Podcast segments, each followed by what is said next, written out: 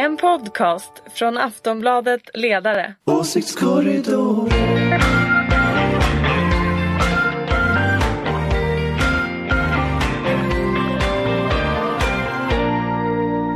Nu börjar vi. Hej och välkomna till Åsiktskorridoren, första för 2018. Det är valår.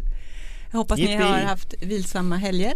För nu väntar en, 241 dagar är räknat ut att det är kvar till valet den 9 september.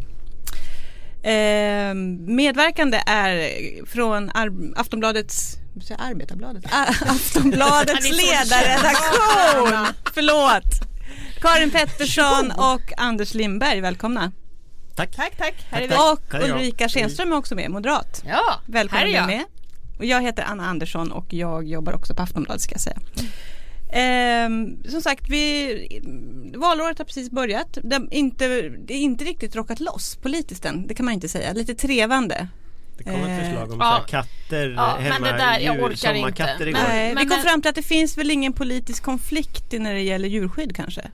Ja, Eller? det, det, det vet jag faktiskt inte men det kändes inte riktigt som vi behöver Men- sitta och gapa på varandra om katter. Men, men sjölejon var det också. Och sjölejon och, Och elefanter. elefanter. Och elefanter. Ja, Men däremot precis. ser vi ju fram emot Folk och Försvar som börjar på söndag. Ja, då vi, börjar Då det. börjar ju politiken Då på börjar vi. Vi, ja, vi. Vi kommer återkomma till Folk och Försvar kan jag säga.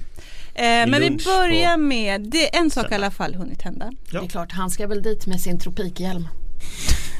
Det är faktiskt Det är lite ute- Ut i Försvar. den så kallade Det är också snö i Folk och Försvar, eller inte i Sälen. Där Ja, jag. men det här kanske inte stoppar dig från din tropikhjälm. vi återkommer till Folk och Försvar. Nu återkommer vi till det, där vi skulle börja, nämligen att det enda vi har fått hittills den här veckan, en första initio publicerad här i Aftonbladet igår med, med partisympatimätning. Inte så himla dramatisk, Eh, sossarna lite framåt, KD lite bakåt, Liberalerna fortfarande under spärren. Eh, Moderaterna står helt stilla. Eh, 23,7 procent. Och Aftonbladet Eh, har, bara, har Kristerssons eh, Kristerssons smekmånad över skulle vi säga. tror jag är Ulrika. Väldigt, väldigt, väldigt svårt att säga. Men alla får smekmånader och den tar alltid slut någon gång. Men det räcker nog kanske inte med att titta på en initio utan du får ju se på flera mätningar. Men det var väl samma trend innan jul? Nej, då gick, de, gick Var det Moderaterna inte någon fortfarande mätning upp. precis innan jul? Upp, upp, upp, upp, upp, Ah, upp. Det jag kom, det, var- det var det, någon tror att det gick upp fram till hans jultal. Jag tror det kommer att ses som vändpunkten sen. Efter Åh jultalet gud, nu har du suttit så och går- verkligen så här, jag går måste liksom göra det en här analys neråt, här nu. Jag måste jag. Vad var det som bombades så totalt i jultalet menar du? Jag minns inte riktigt men jag minns att, Ja, men vad att, jag jag minns- minns att, att alla hade förväntningar om att han skulle säga något och sen så sa han inget. Och det brukar alltid vara så här vändpunkter liksom. Men vi använde det till att, eller någon här, du var inte med då, men, men det var någon som klagade om det var Daniel eller så som klagade på, på de här jultalen som sen faktiskt blev en Twitter-tråd. Eh, därför att Ove Nilsson på TT kom på att det var jag som hade kommit på det här med jultal. Så nu var, vi, kan alla skri- vi arga. kan ha skrivit en rubrik också. Får jag ha en eh, fr- fråga om Ulf Kristersson effekten som vi ändå såg under hösten även om det nu Med den här lilla ironin där. Effekten. effekten. Nej men jag, apropå det här med personer i politiken om det är viktigt eller inte. Vi har, ju en, vi har haft en vecka här, så- här som har dominerats av skandalboken om Trump Mm. och sen av, av Oprah Winfrey som eventuellt eh, kandiderar i eh, pres, till presidentkandidat till Bara för att någon 2020. under tio minuter säger någonting på en Golden nej, nej, Globe-gala så bara henne, nej men det var ju inte så Ulrika utan också henne, liksom, nära personer till henne säger att det här var en seriös testballong. Eller seriös, men det var i alla fall en testballong. Mhm. Som man inte, jag är inte helt eh, övertygad om att hon inte kommer ställa upp. Vi får väl se. Men det jag funderar på, man brukar alltid säga i svensk politik att eh, personer inte spelar någon roll. Att svenska väljare röstar på sakfrågor och innehåll och de är, bryr sig inte om retorik utan de tittar på liksom eh, partiernas program och sådana saker. Men och då undrar jag om den här Kristersson-effekten som vi ändå såg under hösten där Moderaterna ju inte la om sin politik är ett tecken på att svenska väljare är mer um, personintresserade intresserade av yta eller vad ska jag säga person än vad man har trott. Ja, nej men alltså jag tror ju att det spelar seriöst. Mm. roll. Men jag tror att i det här fallet så tror jag att det både kanske är en Ulf Kristersson effekt men kanske också en Anna Kinberg Batra effekt. Att hon höll pressen En negativ effekt. Att, att jag tror att eh, Men det är ju hur, samma hur sak. mycket man än, Oavsett det jag som personen. person kan Ja. tycka om eh, Anna så det är inte ett, det är inte ett liksom eh, en, en eh, livs eh, man, man, man, alla, inte, alla kan inte vara bra på att vara partiledare. Alla vi fyra här inne kanske skulle vara fullkomliga katastrofer på just det ämbetet. Det kan vi nog utgå från faktiskt. kan vi nog utgå ifrån allihopa. Eh, och det är ju inte en, person, en liksom mänsklig rättighet att vara partiledare och det är ett otroligt svårt eh, arbete.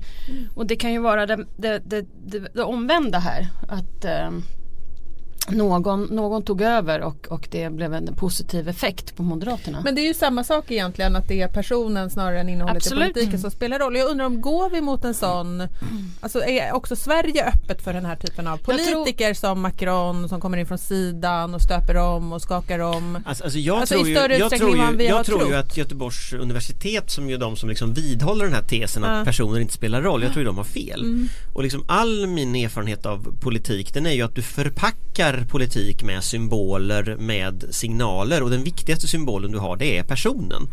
Så att, så att Men liksom- till syvende och sist så så- kommer det ändå vara så, tror jag. jag. Jag tror nämligen att personen har absolut en viss typ av effekt på, på, på siffrorna under mellan valåren. Men jag tror ändå att till slut att när du väl ska gå till valurnan så kommer du att titta på programmet. Jag, jag är inte säker, avsluta jag är inte säker på det faktiskt för att, för att vi har haft det så eh, fram till kanske slutet av slut, ja, någonstans 2000 Valet 2002 som jag var mycket engagerad i på många sätt och det var Ulrika också var väldigt tydligt ett presidentval. Sossarna gjorde det till ett presidentval mellan då Göran Persson och Bo Lundgren. Och, och jag, jag tror att här, effekten av det presidentvalet var dels att Moderaterna blev mos men dels också att Moderaterna i valet efter gjorde exakt samma sak med Fredrik Reinfeldt. Och det gör att när vi nu går till val då har liksom, det har satts en ny typ av så säga, huvudkonflikt där, där de två statsministerkandidaterna vi ser blir på många sätt viktigare och det är också med det parlamentariska läget, det är så rörigt. jag, tror, nej, men alltså, jag tror att du har delvis rätt. Men till syvende och sist så tror jag att du kan ha en jättepositiv spiral. Där allting går superbra och alla tycker wow det här är fräscht. Sådär. Men om du då inte levererar utan du ställer och håller tal där du inte levererar några nyheter och du, du liksom gör inte det där så tror jag inte att det hjälper till Men- utan du måste ju göra både och Men min fråga är egentligen så här, vi ser ju en annan Reformer Anders. Men kan jag få fråga det här då? Det, eh, i, vi ser ju i an, många länder, inte bara i USA, att det kommer in politiska figurer från sidan som kanske har en bakgrund i politiken men som säljer sig som att de är anti-etablissemang och eh, att de vill liksom skaka om politiken. De är inte del av det gamla. Och det bygger ofta väldigt mycket på person och det handlar ju inte bara om eh, det handlar både om den här, en, någon slags populistisk våg men det handlar också om ett nytt informations och medielandskap som ju faktiskt fungerar annorlunda idag. Och då undrar jag, tror ni att det, där, att det skulle vara möjligt också i Sverige? Men Ja. vi har väl egentligen Sverigedemokraterna, det är väl därför de finns. Det är Nej, väl samma effekt. Fast kanske nog med ännu Fast mer... bygger eh, inte på en, liksom en briljant... Alltså, Han är Åkesson- duktig. Ja, han är duktig men han är inte den personen som Nej, kommer men- in. och det är fortfarande vara ett den politiskt svenska parti. av det. Ja, men jag, men tror- finns det någon svensk Om det finns utrymme för kändis ytterligare eller- något nytt. Liksom. Jag, jag tror att det finns definitivt den, den möjligheten eller risken eh, och, och, och det har också att göra med en annan grej och det är den här längtan efter äkthet. Att, att det gamla systemet i de här länderna där du har haft den här typen av, av så här omvälvande valrörelser som det amerikanska valet eller det franska eller det tjeckiska eller, eller eh, så att säga Ja, de, delvis också faktiskt i Polen och, och, och där vi har Spanien sett kanske. Spanien kanske och så va.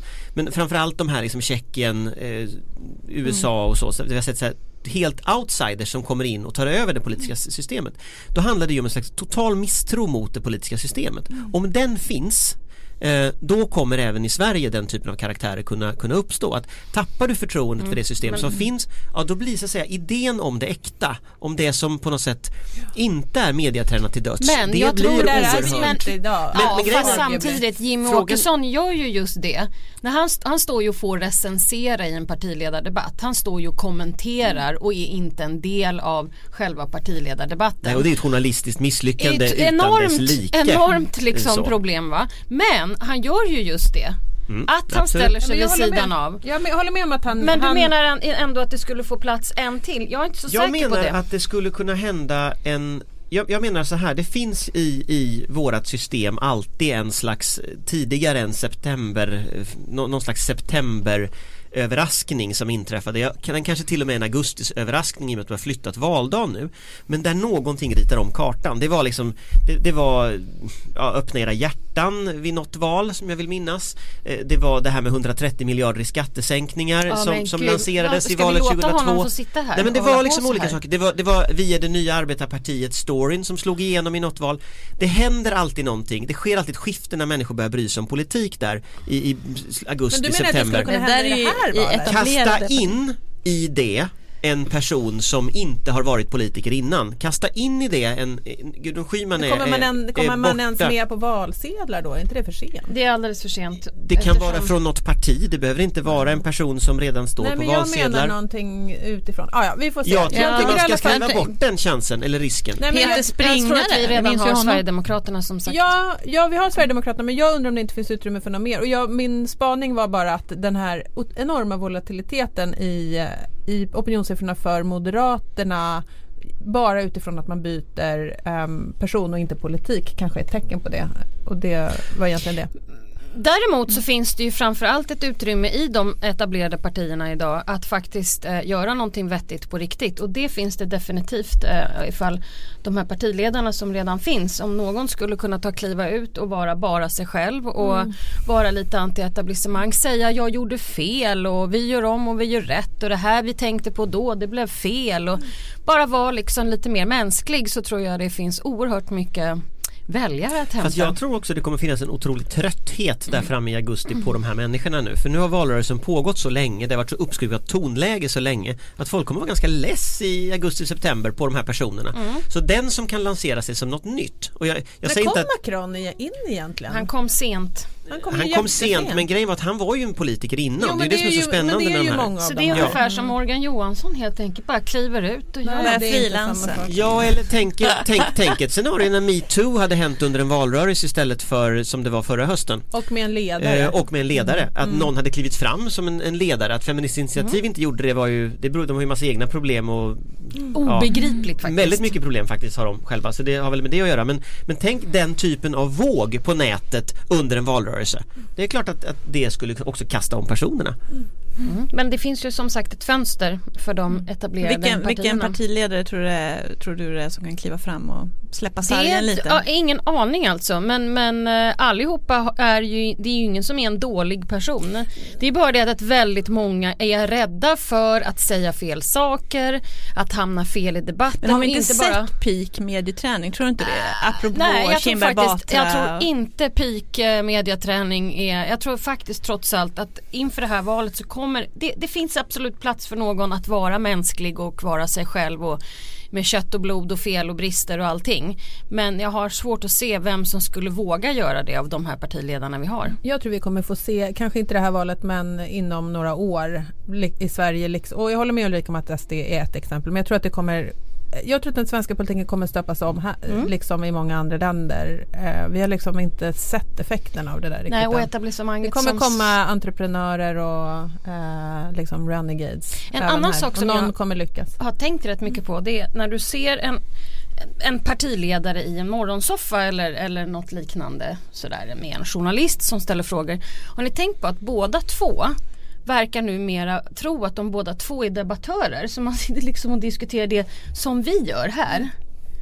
Eh, fastän partiledaren borde leverera ett svar på de frågor som de sitter och diskuterar och journalisten borde granska det förslaget som den partiledaren lägger fram. Och istället sitter de där och bara ja nej men jag tror nog ändå integrationen kommer bli stor i valet 2018 ja okej. Eh, och ja, sjukvården sägs ju vara ja det är många som är oroade för vården. Ja men för i får Gör någonting här. då. Får ja, den. man, får, man får göra, man får svära på den. Men fast, fast är det inte så också att det kommer att bli det valet när så här mediakritiken alla i USA kommer hit? Jo, jag är Alltså, helt övertygad om det därför att du kan inte, jag tror faktiskt inte att media kommer att komma undan att bara räkna klick och hålla på utan att man måste faktiskt också avkräva kanske partiledare och partier eh, politiska svar på de problematiska frågor som man går omkring och säger att det här måste vi ha ett svar på. Jaha, och vad har du för svar? Men, men Moderaterna vill ju inte, det är ju det som också är så spännande. Alltså Hanif Bali om vi tar honom som brukar vara en diskussionsämne i den här Han är då inte partiledningen. Nej, fast han är inte så långt ifrån, han är partistyrelsen. Ja. Så att, så att liksom, han, han angriper ju media hela tiden. Eh, och det är klart att, att frågan är ju också när, så att säga, när, när Trumps typ av mediakritik, att liksom minska förtroendet för media, blir en del av partiernas Det helt central del i Sverigedemokraternas strategi. Det är en, nu tänker jag på de demokratiska partierna men, om man, men Sverigedemokraterna har ju kört så länge men när, liksom, när Moderaterna börjar köra så att liksom minska förtroendet för media eller angripa enskilda journalister och så Det är klart att där är vi inte än men det, det finns ju i Trumps strategi Men det liksom. skulle ju mycket väl Socialdemokraterna göra också. Alltså jag tror ju att för valstrateger så är ju så att säga, val av metod det handlar ju inte om moral det handlar ju om effektivitet Så att så liksom, frågan är var, vart, vart det där tar vägen Jag är ganska rädd för den utvecklingen Hörni, vi går vidare. Eh, ni hade inte så mycket mer att säga va, om Inition? Det var ganska i odramatiskt. Okej, men vi, Men vi vi släpper. Men vi är lite inne och snuddar Björklund vid... åker ut, eh, roligt Vi får väl se. Och Miljöpartiet. Och Miljöpartiet. Vi får se. Ehm, vi är lite inne snurrar på olika eh, partikulturer så jag tänker en annan grej som har hänt i veckan är ju att Lars Ohly, den gamla partiledaren, har lämnat sitt eget parti. Är inte det ganska anmärkningsvärt?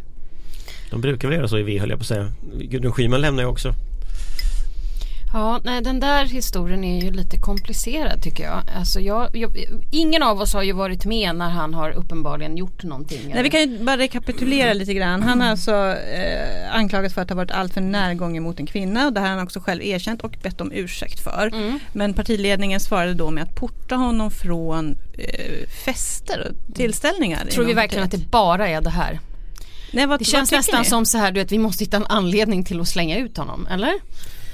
Ja det gör det.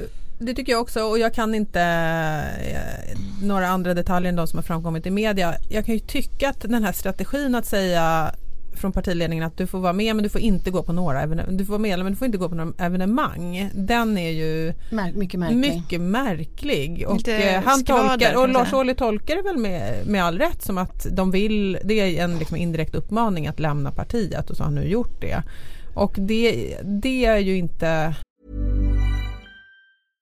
Cool fact a crocodile can't stick out its tongue. Also, you can get health insurance for a month or just under a year in some states. United Healthcare short term insurance plans, underwritten by Golden Rule Insurance Company, offer flexible, budget friendly coverage for you. Learn more at uh1.com. så schysst kan man tycka. Nej, och då tänker man så här, han får inte gå Man på några evenemang. Undrar, vad har han gjort på de här evenemangen? Ja, Ställt frågor till partiledningen kanske?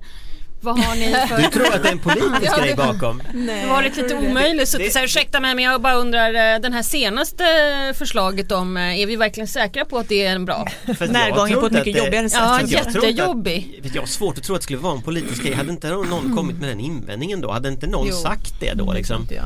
Alltså, Fast å andra sidan om man säger så här, vi vill inte ha med dig på mötena längre för du är så himla jobbig och ställer massa frågor. Då framstår man inte som särskilt öppen. Eller hur? Nej, Nej. det gör man ju inte. Nej, Det borde man ha det blir ju hört. Men lite borde inte någon ha sagt det då om det Nej, var det- det, som var Nej det det tror riktiga jag inte, man motivet? säger inte det. Jag tror Du inte tror man säger, nej. absolut Alltså inte. jag tycker ju att det, det, jag tycker ju det, det märkliga, det är, så- det är en sån märklig historia. Det var en sån märklig historia från början liksom det här. Eh, och, och någonstans så känns det ju också, alltså Vänsterpartiet har väl två nu levande partiledare Gudrun Schyman och Lars Ohly och båda har lämnat partiet Förutom liksom vad, den säger det om, vad säger det om Så Vänsterpartiet? ju, det, det, är ju lite, det, är ju, det är ju lite märkligt ändå, det måste man säga. Alltså det, är inget annat parti som har någon partiledare som har lämnat sitt parti överhuvudtaget vad jag vet. Det är väldigt rörigt i eh, många partier just nu men titta på Vänsterpartiet och sen hade vi hela den här soppan med Miljöpartiet eh, innan Just det. jul med, med Pernilla Stålhammar. Stålhammar, olika anklagelser hit och dit och personer som inte får uttala sig i olika frågor. Alltså det är ren... Det är Men är det inte lite Miljöpartiets- nomineringsstider jo, också? det har ju varit det. Det ställer att väl till mycket det. ofta sånt som ställer till väldigt mycket. Det är ju alltid de här förbannade nomineringstiderna. Folk beter sig som idioter. Mm.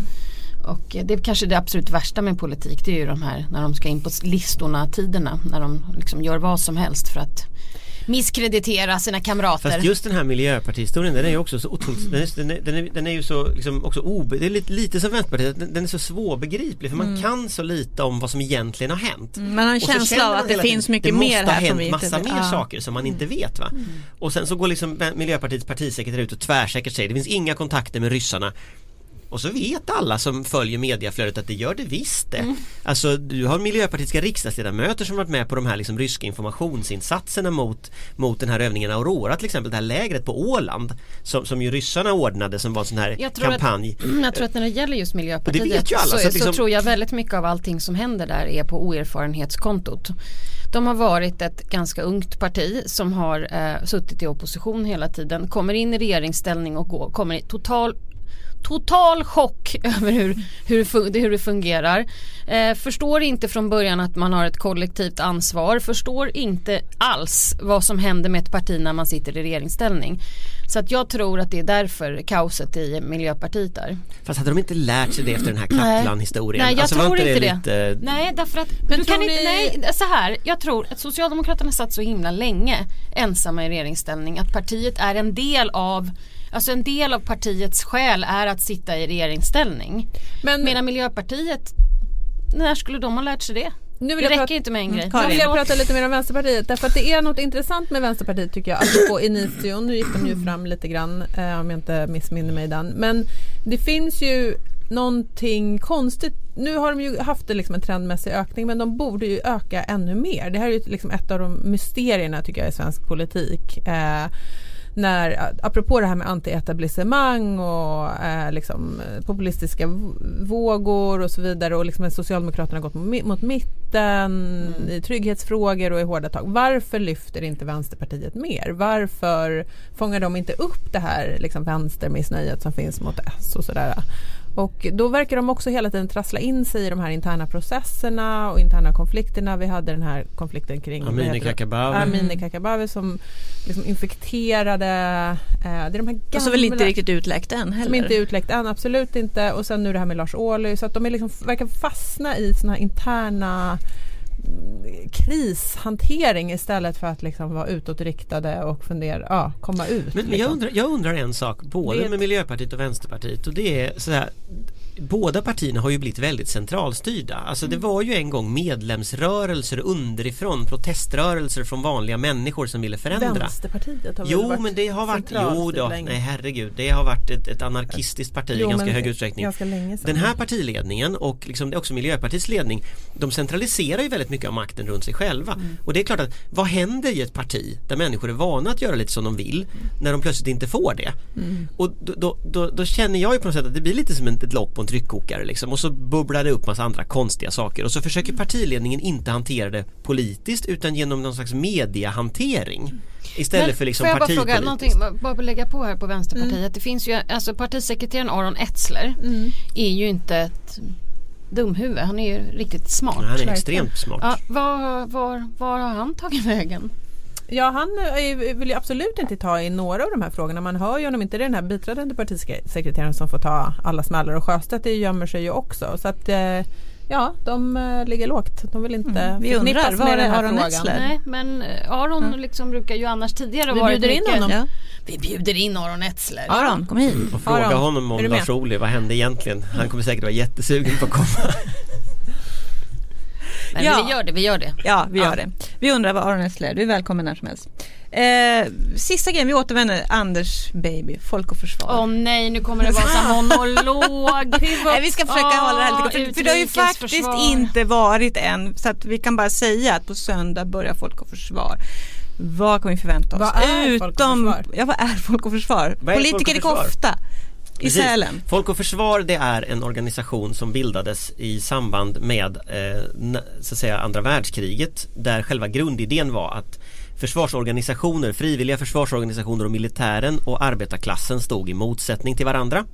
Och då ville man liksom samla de här två rörelserna. Å ena sidan liksom den traditionella högern, den traditionella vänstern, bonderörelsen, kooperationen, massa sådana här folkrörelser runt idén om att alla är ansvariga för försvaret av Sverige. Och det här har då en rikskonferens som nu har varit i en hisklig massa år eh, och ganska länge i Sälen där alla de här människorna träffas. Så det är liksom ordföranden för alla de här olika organisationerna, frivilliga försvarsorganisationer, folkrörelser och allting annat. Politiska ungdomsförbund, partier, riksdagsledamöter och en hisklig massa Och journalister. Anders Lindberg. Och Anders Lindberg har varit där ganska länge. Ja. Och Anders känner Eh. inför Folk och Försvar som, så som barn känner, små barn känner inför julafton. Ja, men och, och, och Folk och Försvar har då, det, det intressanta med Folk och Försvar är att det, det är liksom en rest av det korporativa Sverige på något sätt. Därför att alla de här människorna representerar ju någon annan. Så det är enormt många så här starka organisationer som är där. Men det som är spännande med Folk och Försvar det är ju dels det sociala, att träffa de här människorna. Men dels också programmet. Och programmet på scenen brukar vara fantastiskt bra. Eh, och där bjuder man in de absolut främsta experterna på i princip alla områden. Försvar, säkerhet, polisfrågor, så att säga hela spektrat med Det samhällsskydd, känns som det finns väldigt mycket att prata om i år. Om Det gör det. Och i år kommer då statsministern dit, oppositionsledaren Kristersson kommer dit och håller sitt första De brukar inte alltid utrikespolitiska vara tal. där alltså. Nej. Och det är spännande nu med Kristersson som är kanske det jag tittar, en av de saker jag tittar mest på den här gången. Det är att han håller sitt första utrikes säkerhetspolitiska tal överhuvudtaget. Så nu får vi ju reda på liksom vad faktiskt den som kan bli statsminister i Sverige kommer att göra om han nu blir det. Det ska Eh, bli spännande att så se också vad Hulta spännande. Bulta hittar på. Hulta Bulta. Hulta Bulta.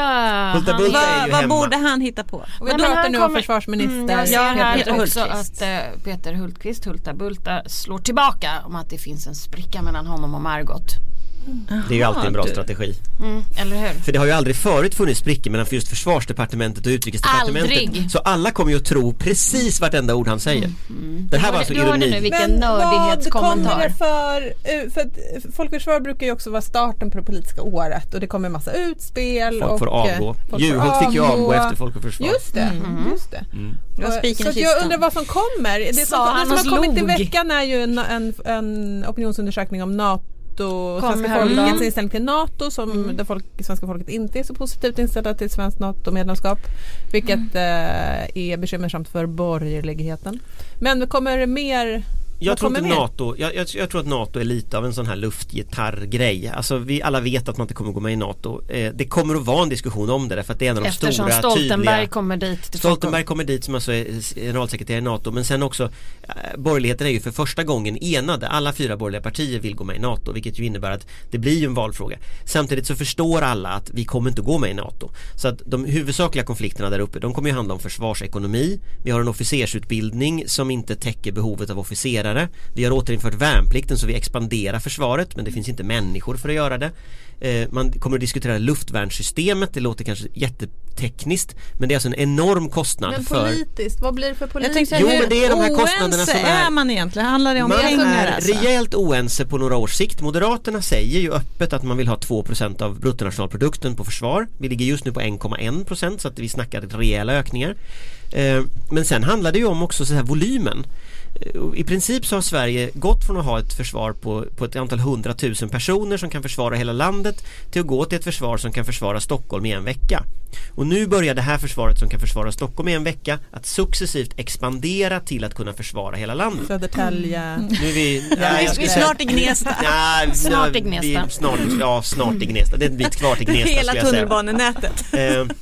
Så att liksom den diskussionen och hur, takten i det kommer ju vara liksom huvudfrågan här. Sen finns det personfrågorna som är intressanta och då är liksom Bråket mellan Hultqvist och Margot Wallström är ju intressant eh, Även om de säger att det inte finns men det är ju som sossarna Helt som kort, säger att det helt finns kort, inga vad är falanger. det kommer det bli bråket? väldigt Det intressant. Det håller jag med om. Att se vad Ulf säger för någonting i sitt. Ja. Ulf Kristersson. Ulf. Kristersson, Ulf Christ, de, de, de, de två liksom politiskt intressanta.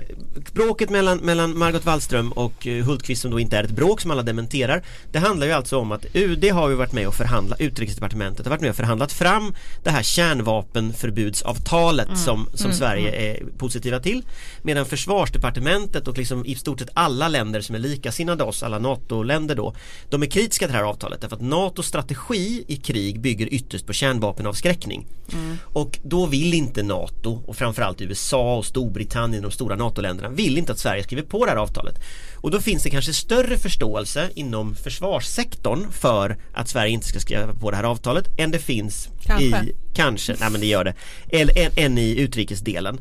Eh, och i grunden så handlar det här, hur trovärdigt är det att NATO skulle dra tillbaka det skydd och det samarbete man har med Sverige eh, om, man, om man skriver på det här avtalet. Inte så troligt. Men, Och då tror Anders, ingen på det på UD och då liksom, och där är konflikten. Sen finns inte konflikten naturligtvis. Men, men Anders, du som är så otroligt intresserad av utrikes och försvarsfrågor, du kan väl också, eh, nu försöker jag faktiskt inte vara eh, elak eller så, utan nu menar jag verkligen allvar. Det kommer ändå vara ett ganska intressant utrikespolitiskt år, tror inte du det? Jo. Med Vad? Mellanöstern, fortsättning på USA, Europasamarbetet, Brexit, allt det där. Eh, Men framförallt Mellanöstern, eller har jag fel? Nu frågar jag Ja, dig ja, på riktigt. ja. Alltså, som, Den här veckan har vi ju besked om, eh, Trump ska återigen besked om, ge besked om Iran. Det är ju en Iran enorm- är ju Mm. otroligt Iranavtalet. Det är en spännande. jättestor fråga. Du har Nord och Sydkorea såklart. Alltså den, stora, den riktigt stora frågan, Iran är en av dem, Jerusalem är en annan som Exakt. Trump har trasslat till Mm. alldeles på egen hand. Men sen är det ju, vad händer med Syrien och Irak efter IS? ja. Därför att, därför att efterhanteringen av i stort sett alla de här tidigare konflikterna, alltså efterhanteringen av Afghanistan, efterhanteringen av, av Irakkriget, efter, efterhanteringen av Libyen har gått fullkomligt åt skogen. Och frågan är, har vi lärt oss av det? När det nu kommer att bli någon slags fred är väl fel uttryck men liksom mindre konflikt i Syrien och, och Irak. Har vi lärt oss då att vi nu måste från väst gå in återuppbygga så det inte händer igen? Eller har vi, ska, tänker vi göra om samma misstag? Det blir ju liksom en fråga som kommer att avgöra krig och fred i kanske 20-30 år framöver. ja, visst. Och vi står, det är i år som det händer.